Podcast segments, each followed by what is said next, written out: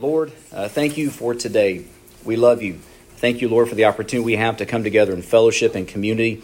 Uh, we thank you, Lord, that, uh, that we can put aside all things different and have all things common in Christ this morning. Lord, I pray that you would um, help us this morning. Uh, God, parenting is such a difficult thing. And Lord, I pray that you would, uh, your spirit would guide us this morning as we study these verses for a little bit more. And uh, we pray this in your name. Amen.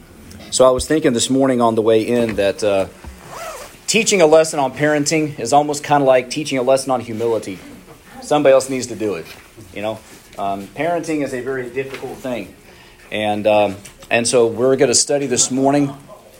Parenting, we're going to study this morning, and then we're going to study about provoking your kids next Sunday. And so, and then after that, I've asked, what's that? Is it pointers? Uh, it's more like reflection, what not to do. It's about what it is. And, uh, and then I've asked Darren uh, the Sunday after that. Um, and so obviously my kids are younger, and uh, but Darren's kids, uh, you know, Matt is up there singing and leading so often, and uh, his kids and grandkids are here in the church. And so I've asked him if he could, in, uh, in next two weeks, if he can kind of give us some parenting reflections as well as about teaching, you know, kids and older kids and young adults when they grow. And so that'll be in two Sundays. So let's get started this morning. as a reminder, um, one might quickly look at this lesson and say, well, I don't have kids. Or we could say, well, my kids are grown. Or we could say that, you know, we're not, we want to be parents, but we're not parents yet. Uh, I would remind you that we are we live in a gospel community and we need to think more broadly than just if there's a direct application to me uh, can these truths help me in working with children in a ministry whether it's an awana ministry on wednesday night uh, whether it is i work and i teach children um, can these verses help me as i interact with parents in my ministry? Can I use these verses as an encouragement to someone in a discipleship group? So we need to think more broadly than just does it directly relate to me as I pick up my kids this, after, this afternoon from Power Hour after church. In Ephesians 6, verses 1 through 4, we read this last week. Children, obey your parents in the Lord, for this is right. Honor your father and your mother, which is the first commandment with the promise, that it may go well with you and that you may live long in the, uh, in the land. I was as I was studying last week, I saw that once again, Paul, as he's writing to one group of people, he also writes very similarly to another group of people. And so they weren't, you know, he wasn't posting blogs, so the people in Colossae didn't necessarily know that he had given this to the church in Ephesus. And so, in a very similar thought, he wrote to the church, to the Christians in Colossae, and he said, Wives, submit to your husbands as is fitting to the Lord. Husbands, love your wives and do not be harsh with them. Children, obey your parents in everything. That's pretty specific everything. For this pleases the Lord. And then we see again what he, t- he says in Ephesians 6 4 Fathers, do not provoke your children, lest they become discouraged. And so when we think about what he says in Colossians, what is the danger in using the word everything? Broad. Very broad. What if it's something that's not honoring to God? Could there be a tendency to abuse one's power and authority? Very much so. And so we realize that even though that there's a command at children, we also realize that there is very strong responsibility that comes to us as, as authority figures, as parents, um, because we have to be very careful that we don't hijack that word everything, thus provoking our children to wrath. And more on that next week. And so, where did we, uh, we, we talked about this last week. Where did we first see this command? This is not a new command. Children, obey your parents comes from Ten Commandments. And uh, we, again, we, we looked at these are our horizontal commandments towards God, these are vertical uh, commandments towards man. And this is the very first horizontal command. The very first command God gives towards loving others is honoring your parents. And ironically, it's also the very first command with a promise. Uh, he didn't say, don't worship other gods, there's a promise. But he did say, honor your parents, and there is a promise that does come with that. Um, and how do we talk last week about distinguishing obey and honor? It's interesting, the Old Testament only says honor, at least in, in the Ten Commandments, but there's a distinguishing part between obeying and honor. And there, we, we kind of loosely discussed this last week. The heart and the spirit in which you do it, or One being obligatory and one being respectful. good, reverent, Referring Action versus attitude. action versus attitude, one being outward, one being inward. Okay, because someone can obey outwardly but have a horrible attitude internally. Um, and, and we do know that Christ puts a tremendous emphasis on the heart. Uh, in the Old Testament, there's a lot where if we have it on the outside altogether, but Christ specifically often talked about the heart uh, when he was talking and he, when he was teaching. Um, and we there were so many good answers with this last week. What is why is it important that children learn to obey? There were a lot of really great answers y'all gave last week. Hopefully, y'all can remember what y'all gave last week. What's that? Okay, because there's a Godward orientation that we're trying to direct them to. What else? Okay, because those that don't obey their children also don't obey other authority figures. I felt like there was like four or five really good ones. Those were two were really good though. Two really good. Those were just so good. They were good. They were good. They were good. Um, as parents, we want our children to be blessed. Okay, we want them to, uh, to for God to bless their life, and not have anything that disrupts that. So I want to I want to look at a couple more questions this week, um, and specifically, what should be our target uh, when we're parenting?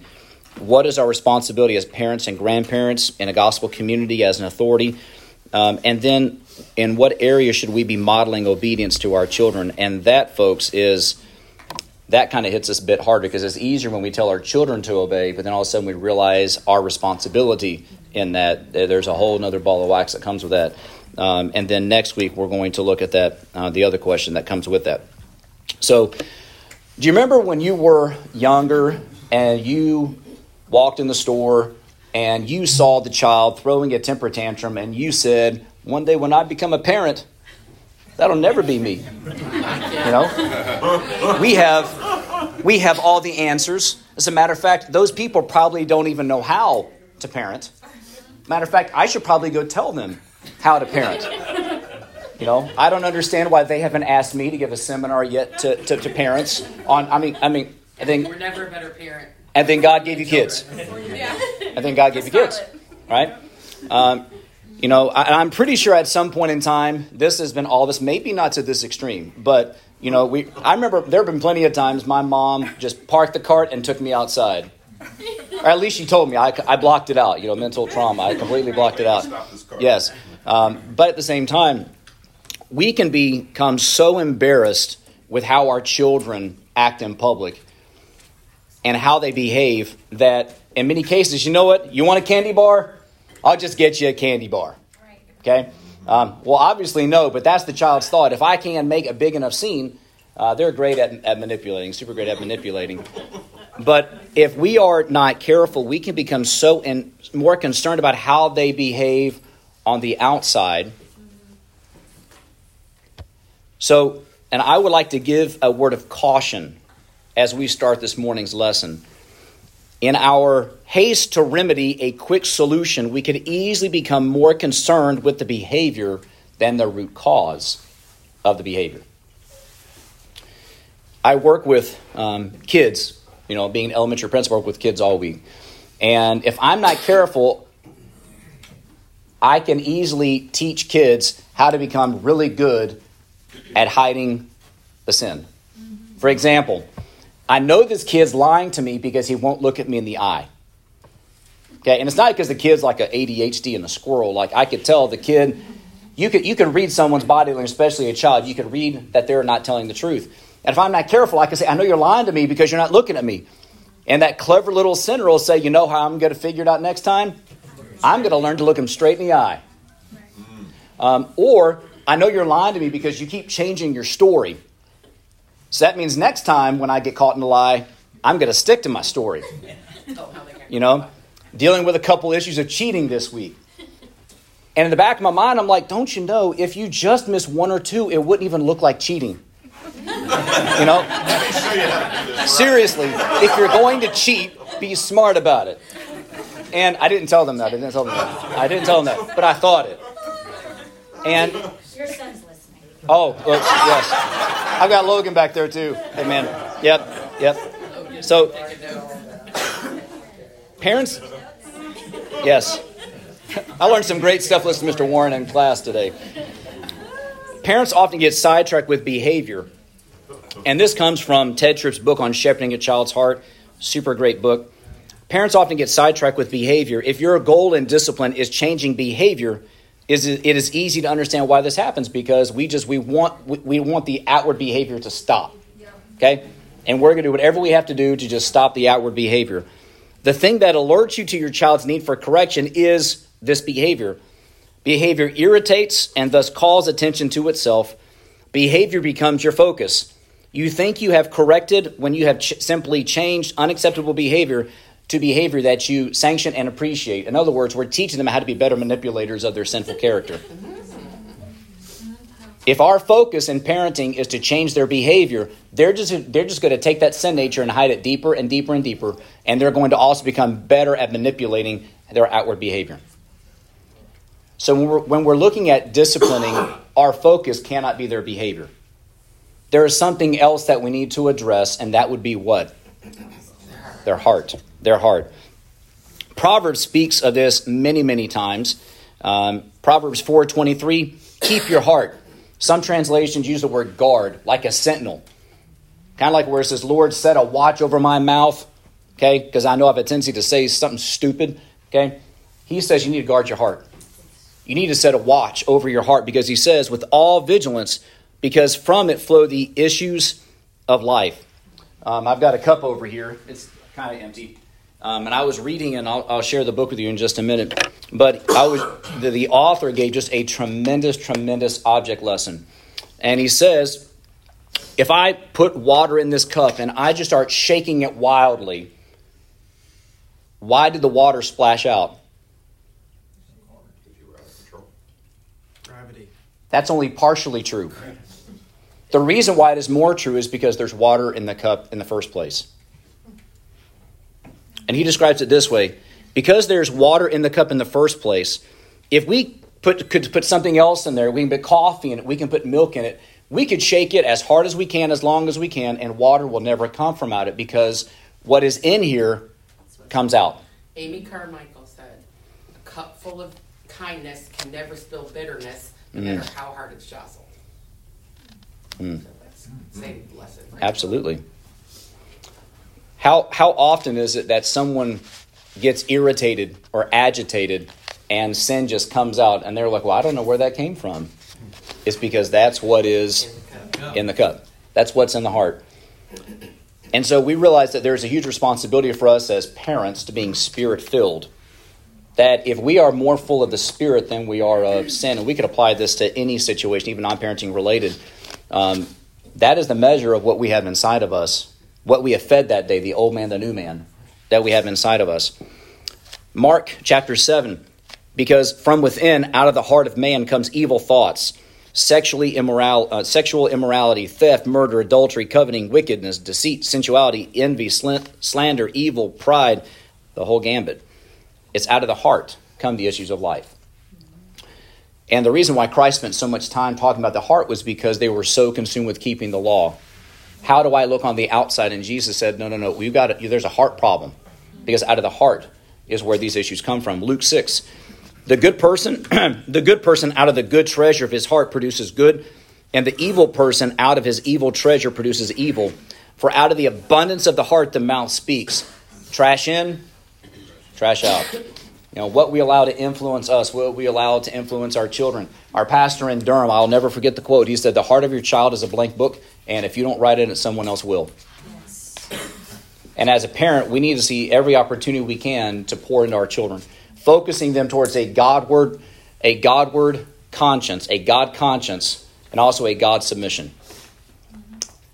And that also comes from that book. We read again in Proverbs, My son, give me your heart. The problem the heart is naturally sinful. Our chief aim is that they have a new heart that desires to do right. I, I, want them to stop lying. Okay, well, they might stop lying. Does that change the heart problem that they have? Can you give enough consequences? Can you leverage enough punishment that they stop doing it? Maybe. But you realize where he keeps saying, My son, give me your heart. One day that's all that you can that one day that's all that you'll be able to have or not have. They're going to get bigger than you. They're going to get more independent than you. They're going to have their own agenda. One of these days, the heart is the only thing that you might or might not have with your child. And over and over again, I believe it six times, and I might have it on another slide. Yeah, he does. Our goal in parenting is to point our children towards a Godward orientation. Um, over and over again, I believe it was 13 different times. 13 different times, the author of Proverbs says, My son, my son appealing to him over and over and over again. Realize that Proverbs was not written to a toddler, it was written to either a teenager or a young adult or even an older adult. Going back to Ephesians 6, we as grandparents, oh, well, parents, grandparents, um, teachers, those who work with kids, we can become so dedicated towards the action of obedience that we overlook the reality that we are not the ultimate authority in their lives. We're not. Our responsibility is to point them towards what Tripp calls a Godward orientation and also and ultimately towards the gospel. You know, we uh, pastor last Sunday spoke from James 4 and and the me- the title of the message was Christ authority in Samaria. Our desire as parents should be for them to see far more broadly than lying is wrong. You should have obeyed. Whatever it is, every chance we get, our focus, our goal should be to point them towards God and ultimately towards Christ's authority. Um, as, as our kids get older, I got this idea from my father in law. Uh, I, I, try to text them sometimes in the morning with the devotion that I read that morning. You know, two, three days a week, I'll, before he's up, before Zach's up, I'll email Ella uh, because I want them to, to be constantly thinking about this Godward conscience, this God conscience over and over again. And, and in the explanation of behavior, we told them one day you're not going to live in our home. One day you're not going to live in our home and uh, you know the grocery bill will be down, the utility bill will be down, the house will always be clean. Um, but, but, uh, but we realize that ultimately one day they're not going to have a mom and a dad as their authority. And our prayer is that they only see us as a proxy, and we keep pointing them towards Christ's in His sovereign authority over their lives, constantly. Paul said something similar in Proverbs 23 26. We, we read Proverbs 23 26. We've already read where he said, My son, give me your heart. And what then he follows up with is he says, Let your eyes observe my ways. That part should be very convicting for us. It's really easy for me to tell you what you did wrong. It's really easy for me to tell you what you should do, but often my own sinful heart deceives me and blinds me from what I'm doing wrong. Mm-hmm. Paul said very often, he says, Follow me as I follow Christ. Hey, we should be the first to admit our humanity and our sinful nature and say, I completely goofed. I sinned. I did wrong. I provoked you and I'm sorry. I could have said that more kindly. I could have been more gracious. Um, I shouldn't have. We can fill in the blank. I shouldn't have broke the spoon because I was mad. Personal example. Um, we, we need to, just being real, okay, just being honest with you.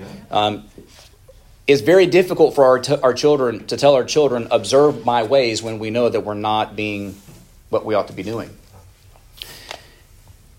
You know, recently I began journaling in church last summer, and I don't necessarily think there's anything extra spiritual about it. Um, but I, I want my kids to see me. It's not just that dad is looking. I could take notes on my iPad, I could, and I could know in myself that I know that I'm taking notes, but I want to be so intentional, even in just sitting in church, that my kids see me journaling.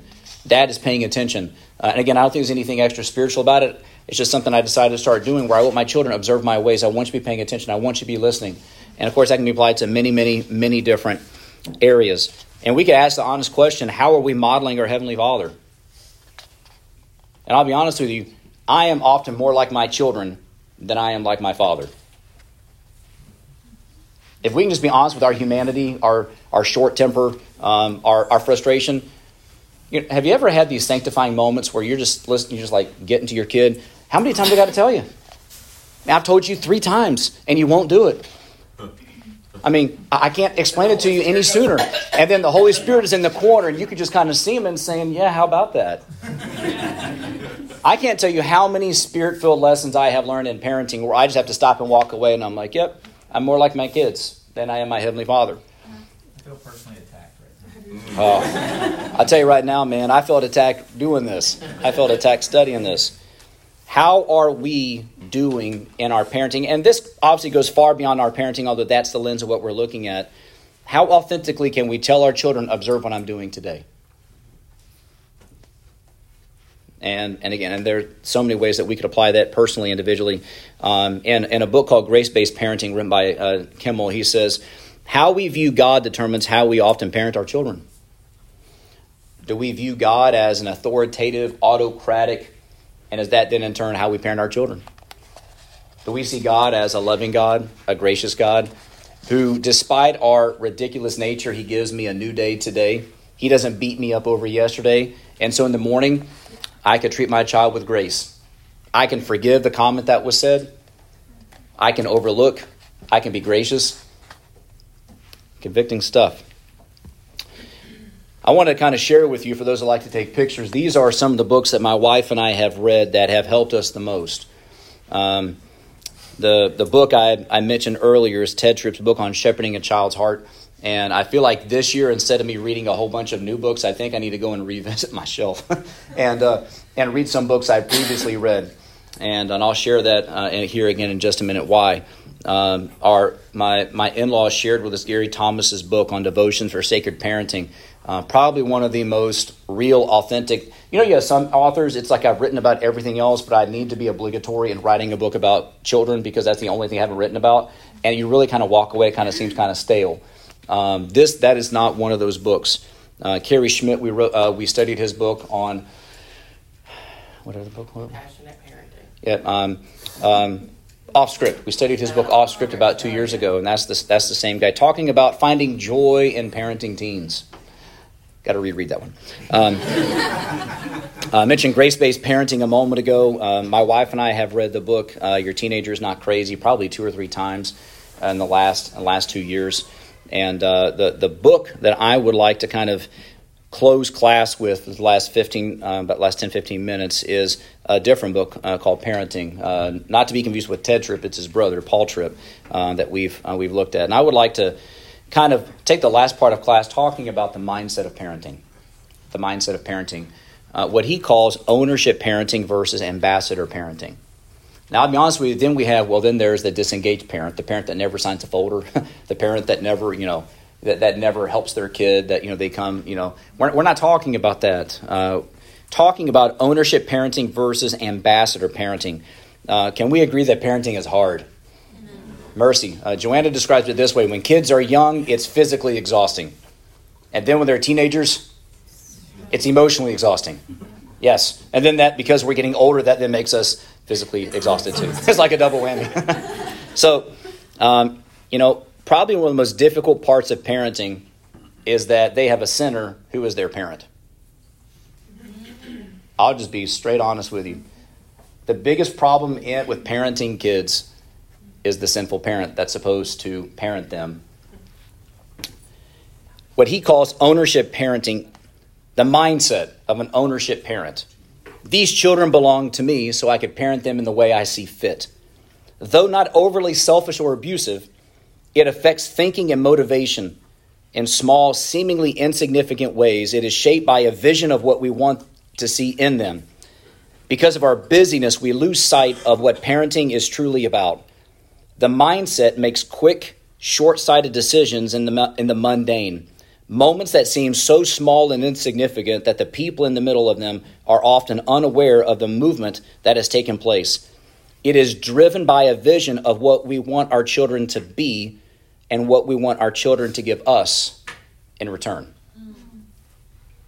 Oh, it gets better. It's better. he calls ambassador parenting a different mindset. An ambassador parent is the one who keeps his, and, and think about the idea of an ambassador an ambassador is someone who keeps his job by faithfully representing the message, method, and character of the leader who sent him. Everything he does, every decision he makes, and every interaction he has must be shaped by one decision What is the will and the plan of the person that sent me? He does not represent his own interest, his own perspective, or his own power. He does everything this this hit hard.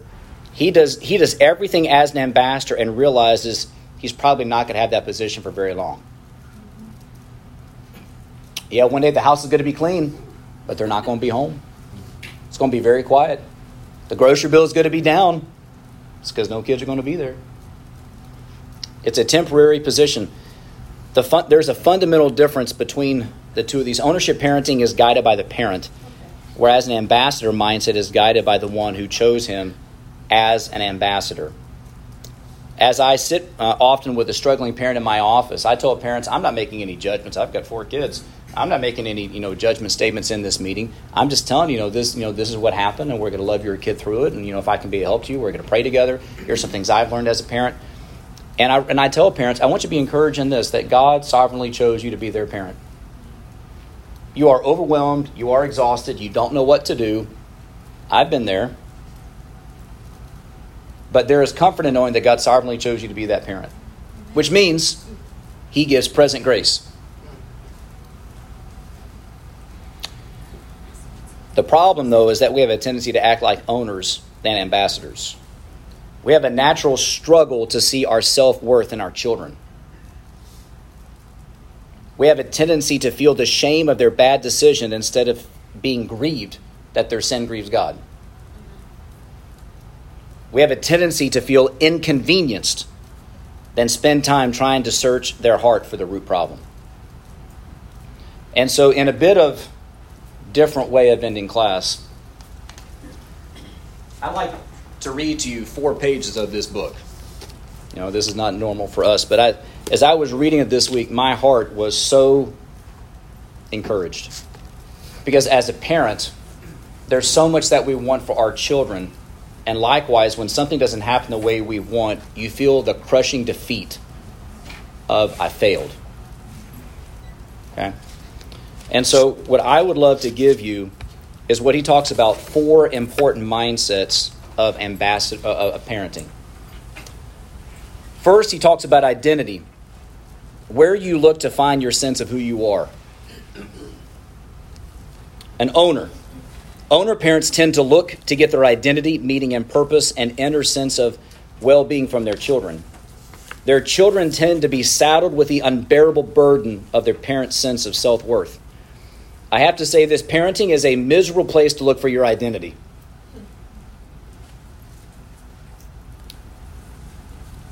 If for no other reason than the fact that every parent parents sinners.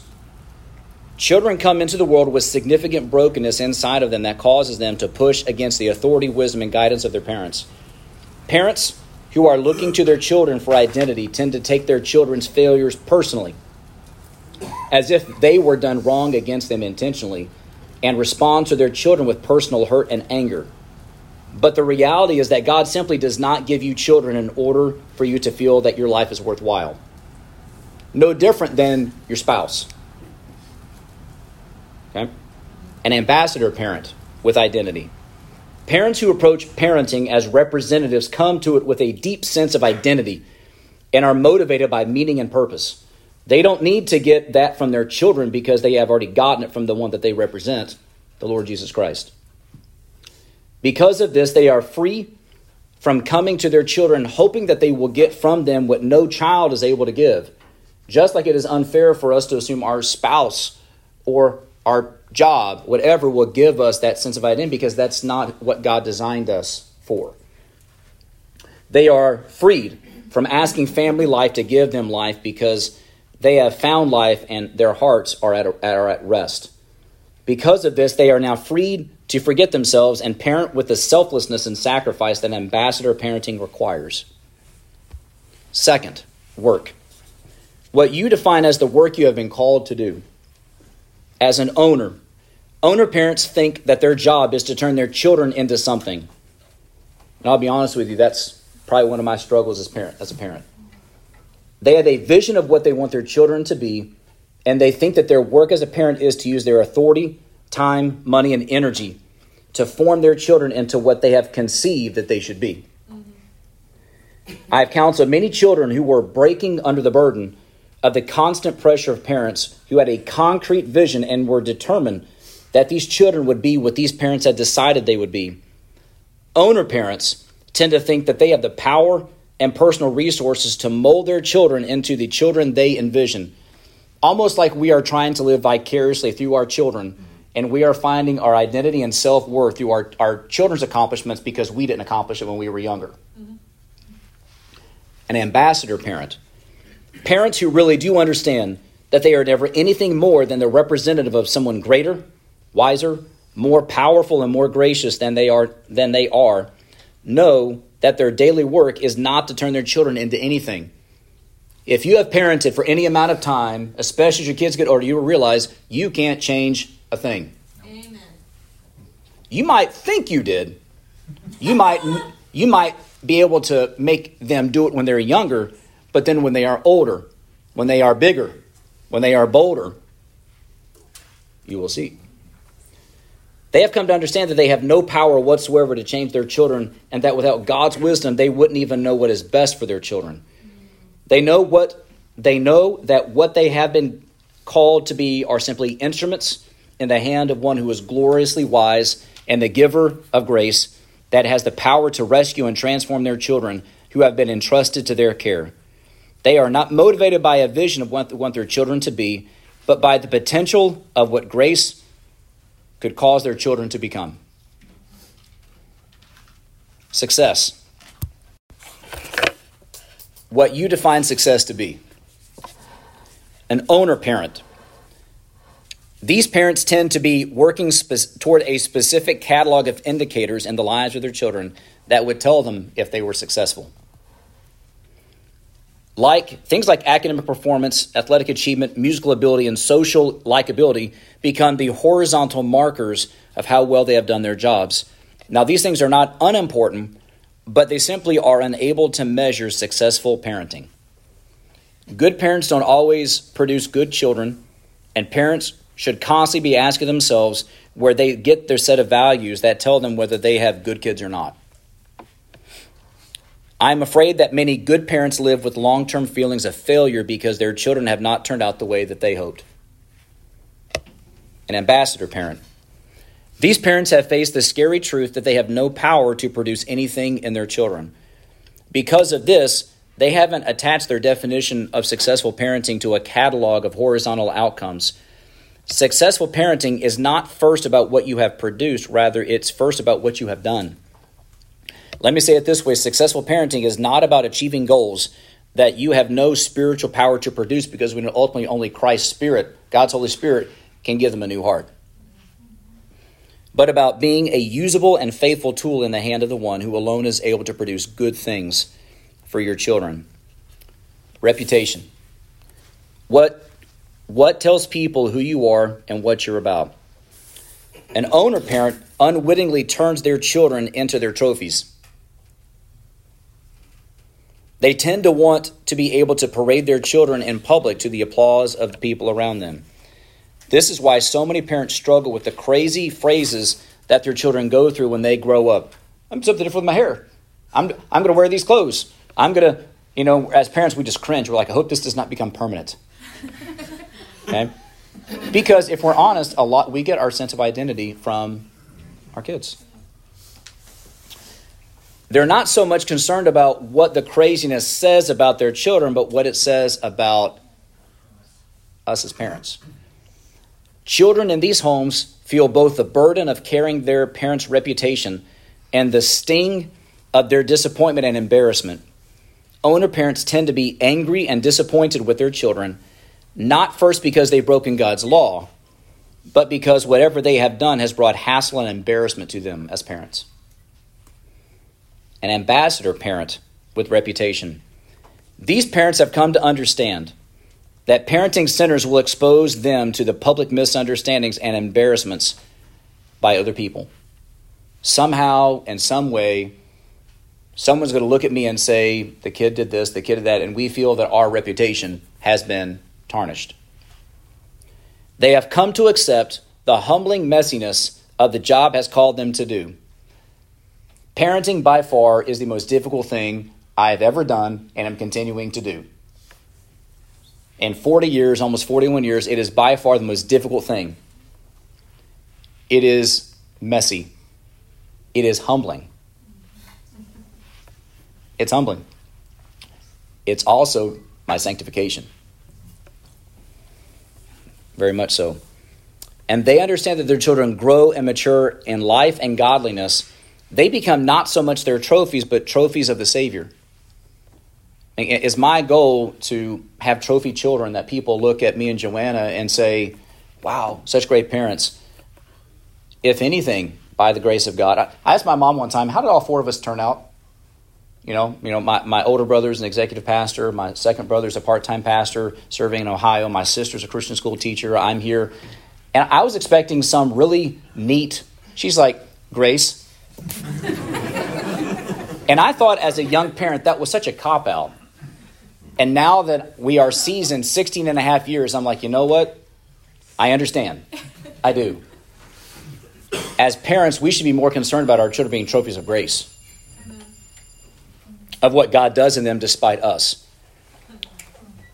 For them, it's God who does the work and God who gets the glory. They are just gratified that they were able to be tools that God used along the way. And so that's that's uh, parenting by, by Paul Tripp, and that's just the introduction of the book. Um, and so, um, as I read that this week, that was such an encouragement, such an encouragement to me. And so, praying for one another because uh, life is hard and parenting sometimes seems even harder. so, um, uh, Sam.